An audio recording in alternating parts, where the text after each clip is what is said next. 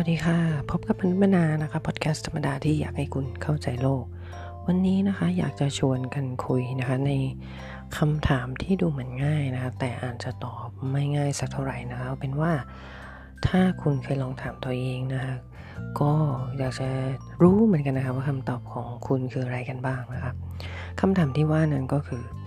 คุณคิดนะคะว่าความสุขของตัวคุณคืออะไร อย่างที่บอกไปนะว่าถ้าฟังผิวเผินเนี่ยมันดูเหมือนเป็นคำถามที่ไม่ยากเนาะแต่พอจะต้องมานั่งตอบกันอย่างจริงจังๆเนี่ยโดยส่วนตัวก็รู้สึกว่าอืมมันก็ตอบไม่ง่ายเหมือนกัน ที่มาของการตั้งคำถามนี้นะเกิดขึ้นตอนที่นั่งคิดอยู่ว่าเอ๊ะวันเกิดของตัวเองปีนี้เนี่ยอยากจะซื้ออะไรนะให้เป็นวันออของขวัญวันเกิดให้กับตัวเอง ต้องบอกว่าปีที่ผ่านมานะก็โดยส่วนใหญ่เนาะ เราก็มักจะมีสิ่งที่อยากได้นะที่เป็นสิ่งของนะคะแล้วก็จะซื้อหาสิ่งเหล่านั้นแหละมาเป็นของขวัญวันเกิดให้ตัวเอง แต่พอปีนี้นะคะมาตั้งคำถามว่าอยากได้อะไร ก็นึกไม่ออกนะพูดเลย ถึงแม้ว่านะใจหนึ่งก็คิดไปว่าเอ๊ะหรือว่าเราเนี่ย ก็ซื้อของขวัญวันเกิดให้ตัวเองเนี่ยเยอะแยะมากมายนะตามอายุแล้วกันเนาะจนกระทั่งมาถึงจุดที่เหมือนว่ามันหมดมุกและไม่รู้ว่าจะซื้ออะไรให้ตัวเองและเนาะก็ต้องบอกก่อนนะว่าไม่ใช่ว่าเรานะมีทุกอย่างแบบที่คนในยุคนี้เขาเขาพูดกันนะว่าของมันต้องมี แล้วเรามีทุกอย่างเหล่านั้นแล้วนะต้องบอกว่าไม่ใช่ เพียงแค่ว่าเราเนี่ยก็มักจะ มีนะหรือว่าหาสิ่งของที่รู้สึกว่าจำเป็น ต้องใช้ในชีวิตเนี่ยมาให้ตัวเองอยู่แล้วนะคะแล้วก็ทำให้ตอนนี้เนี่ยมันก็เลยไม่มีของอะไรรู้สึกว่ามันมีความจำเป็นที่จะต้องใช้แล้วก็อยากได้ในตอนนี้ ทีนี้เนี่ยพอมันไม่ได้อยากได้อะไรที่มันเป็นสิ่งของเนี่ยมันก็เริ่มรู้สึกไม่ค่อยสบายใจนะกังวลจิตใจนิดหน่อยว่าเอ๊ะเราเริ่มมีความผิดปกติ อะไรแล้วหรือเปล่านะกับการที่เราไม่ได้อยากได้อะไรนะคะมาเป็นของขวัญวันเกิดให้ตัวเอง ก็เลยนะย้อนกลับไปนั่งอ่านนะเกี่ยวกับทฤษฎีนะความต้องการของมาสโลนะซึ่งเขาแบ่งไว้นะคะเป็น 5 ระดับนะคะแล้วก็จากการที่ไปอ่านข้อมูลมานะคะ ก็ต้องบอกว่าเราก็คงไม่ได้ผิดปกติอะไรนะคะเพราะว่า สิ่งที่มนุษย์ต้องการในระดับพื้นฐานนะไม่ว่าจะเป็นพวกปัจจัยสี่หรือว่าสิ่งของจำเป็นอะไรต่างๆเนี่ยเราก็ต้องบอกว่าเราเนี่ยค่อนข้างถือว่าตัวเองนะมีมันเพียงพออยู่แล้วทำให้นะมันก็เลยไม่ได้แปลกอะไรที่เรานึกไม่ออกว่าอยากจะซื้อหาสิ่งของอะไรให้เป็นของขวัญวันเกิดกับตัวเองนะคะ ดังนั้นแล้วเนี่ยพออสบายใจแล้วว่าเราไม่ได้ผิดปกติอะไรนะก็เลย กลับมานั่งย้อนคิดกลับไปนะคะว่าแล้วจริงๆแล้วเนี่ย วัตถุประสงค์ของของขวัญมันเองนะมีไว้ทำไมนะคะก็ตอบตัวเองได้ว่าของขวัญเนี่ยมันน่าจะมีไว้เพื่อทำให้เราเนี่ยมีความสุขนะคะทีนี้พอคิดได้ว่าอะงั้นถ้าเป้าหมายของของขวัญมันคือความสุข งั้นเราก็ควรจะต้องตอบให้ได้แล้วแหละว่า งั้นความสุขในชีวิตของเราเนี่ยมันคืออะไรได้บ้าง เนาะคิดไปคิดมานะคะก็ได้คำตอบนะแบ่งเป็น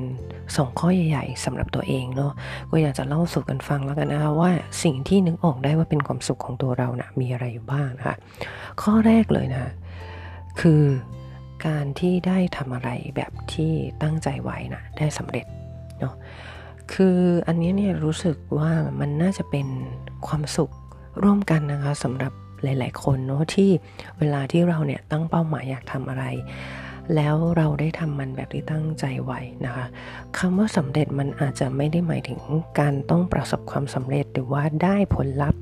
นะคะอย่างที่คาดหวังไว้อย่างเดียวเท่านั้นเนาะบางครั้งนะคะหรือว่าหลาย ๆ ครั้งโดยซ้ำไปที่เรานะพยายามทำตามสิ่งที่อยากทำไว้ออย่างดีที่สุดแล้ว แต่ว่าผลลัพธ์มันอาจจะไม่ได้เป็นไปตามเป้าหมายเนี่ยมันก็เกิดขึ้นได้ แต่เราว่าความสุขมันเกิดขึ้นแล้วนะคะ ในตอนที่เราเนี่ยได้พยายามทำมันอย่างดีที่สุดทำอย่างเต็มความสามารถที่สุดนะคะ แล้วก็แม้ว่าผลลัพธ์มันจะออกมาไม่เป็นไปตามที่คาดหวังก็ตาม แต่เราก็เชื่อได้ว่า ความสุขที่เกิดขึ้นจากการตั้งใจทำสิ่งเหล่านั้นเนี่ยมันก็ได้เติมเต็มนะคะแล้วก็สร้างความรู้สึก ภูมิใจนะคะแล้วก็รู้สึกตระหนักนะคะในคุณค่าของตัวเองนะคะได้แล้วนะแล้วก็นั่นแหละที่มันเป็นสิ่งที่ทำให้เรานะคะเกิดความรู้สึกมีความสุขเกิดขึ้นได้นะคะไม่ว่าเป้าหมายที่คุณตั้งแล้วมันจะเป็นเรื่องเล็กน้อยนะคะเช่นบางคนก็อาจจะบอกว่า เออ อยากจะตื่นเช้าให้ได้นะเพราะว่าทุกวันนี้ก็นาฬิกาปลุกเราก็กดสโนดนะะไปเรื่อยๆนะแล้วก็ทำให้ไปเรียนสายมั่งไปทำงานสายมั่งนะคะ บางคนก็จจะมีเป้าหมายเล็กๆแค่นี้นะคะว่าแค่ตื่นเช้าให้สำเร็จได้เนี่ยก็ถือว่าประสบความสำเร็จนะทำเป้าหมายได้สมบูรณ์ละก็เป็นไปได้เนาะหรือบางคนก็อาจจะมีเป้าหมายเช่นว่าเอ้ยอยากจะมีเงินเก็บสมมติ 1 ล้านบาทนะคะตอนนี้อาจจะมีสักสมมติมี 5 0 0แสนละ งั้นอีก 5 0 0แสนเนี่ยคุณจะทํำยังไง คุณน่าจะต้องตั้งเป้าหมาย แล้วก็หาวิธีการนะที่จะไปถึงมัน ซึ่งเราก็เชื่อได้ว่าจริง ๆ แล้วระหว่างเนี่ยถ้าคุณสามารถนะคะทำตามแผนที่ตั้งใจไว้ต่อให้มันอาจจะคลาดเคลื่อนไปจากเป้าหมายนะคะ ที่ตั้งไว้อยู่บ้าง แต่เราก็เชื่อว่าคุณจะมีความสุขจากความตั้งใจและความพยายามที่ใส่ลงไปนะคะ อย่างแน่นอนเนาะอันนี้นะคะคือข้อที่หนึ่งเนาะข้อที่สองนะคะก็คือว่า ความสุขนะจะเกิดขึ้นนะคะเมื่อเราได้เป็นผู้ให้เนาะอันนี้ต้องบอกก่อนนะคะว่า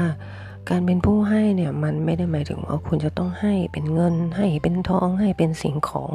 เท่านั้นเนาะสิ่งเหล่านั้นเนี่ยมันอาจจะเป็นภาพของการให้ที่ค่อนข้างชัดเจนแล้วก็เห็นได้ง่ายกว่าในการให้ในรูปแบบอื่นๆเนาะแต่ว่าการให้แบบที่เราพูดถึงเนี่ยมันรวมไปถึงการให้ที่อาจจะมีความเป็น นำมาทำมากกว่านะคะ เช่น การให้ความเข้าใจ การให้การรับฟังนะคะ การให้คำแนะนำ การให้กำลังใจ และที่สำคัญที่สุดนะคะในยุคนี้ซึ่งอาจจะขาดกันไปมากก็คือ การให้เวลาซึ่งกันและกันกับคนที่อยู่รับประคุณนะคะ สังเกตไหมคะว่าโดยส่วนใหญ่ทุกวันนี้เนี่ยเรามักจะใช้เวลา กับตัวเองนะคะ ให้อะไรกับตัวเอง แต่ว่าเราเนี่ยมักจะละเลยนะคะการรู้จักที่จะให้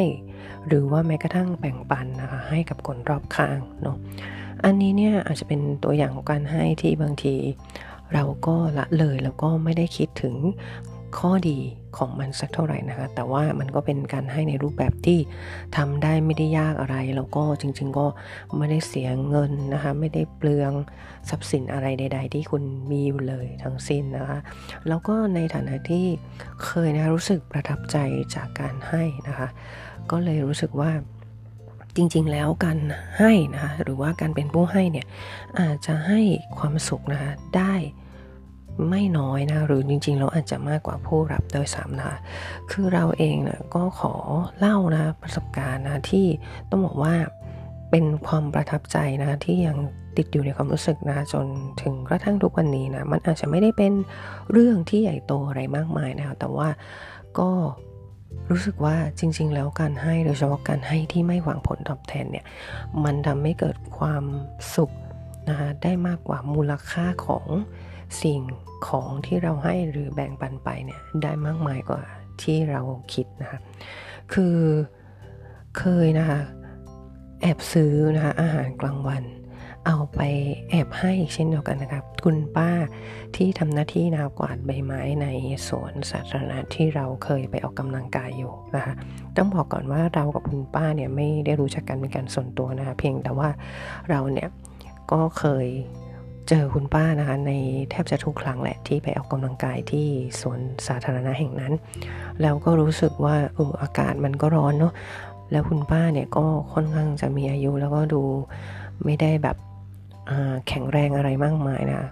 ใจหนึ่งก็รู้สึกว่าอยากจะให้กำลังใจคุณป้านะคะ ก็เลยตัดสินใจที่บอกค่ะว่า แอบไปซื้อข้าวกล่องกับน้ำดื่มเย็นๆ มาให้คุณป้านะหนึ่งชุด แล้วก็แอบออกไป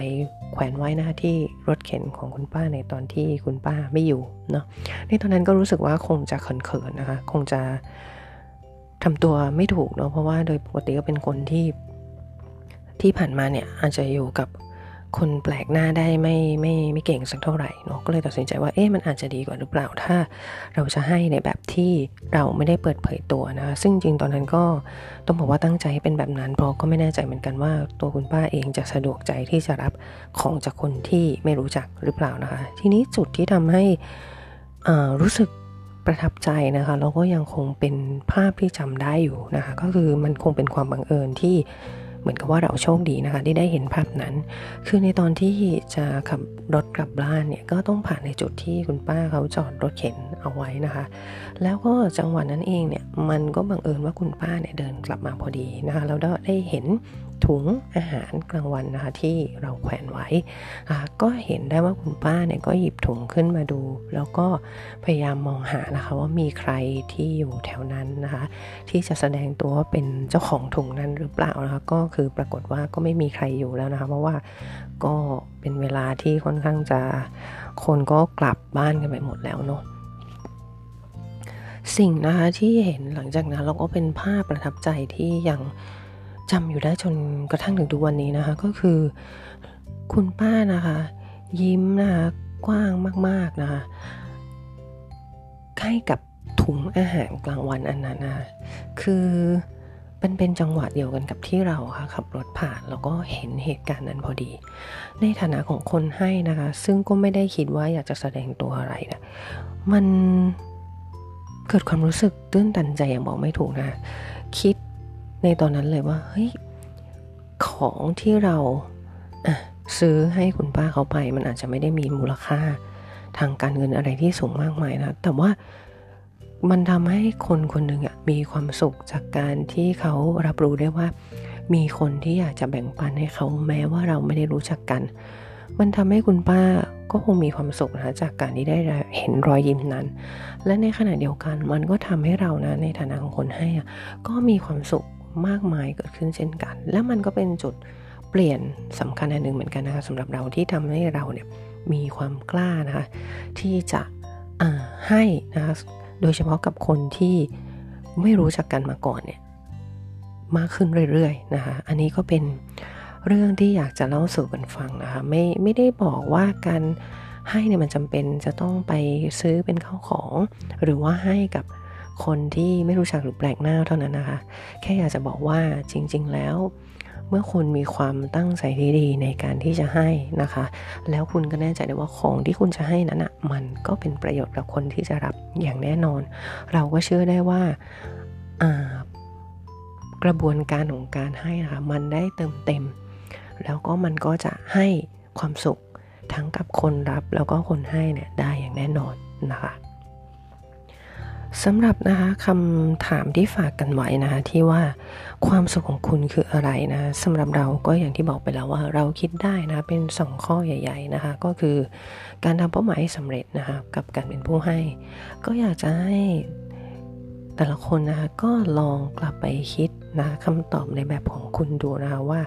ความสุขของคุณนะคืออะไรบ้างนะคะ แต่ถ้ายังคิดอะไรไม่ออกนะคะ ก็ลองดูนะคะสองข้อที่เรายกตัวอย่างไป ก็อาจจะเป็นอะไรที่ทำได้ไม่ยาก และก็อาจจะทำให้คุณนะคะได้พ้นพบความสุขอีกรูปแบบหนึ่งที่คุณอาจจะไม่เคยนึกถึงมาก่อนได้เช่นเดียวกันนะคะ จนกว่าจะกลับมาพบกันใหม่กับมนุษย์มนาพอดแคสต์ธรรมดาที่อยากให้คุณเข้าใจโลก สวัสดีค่ะ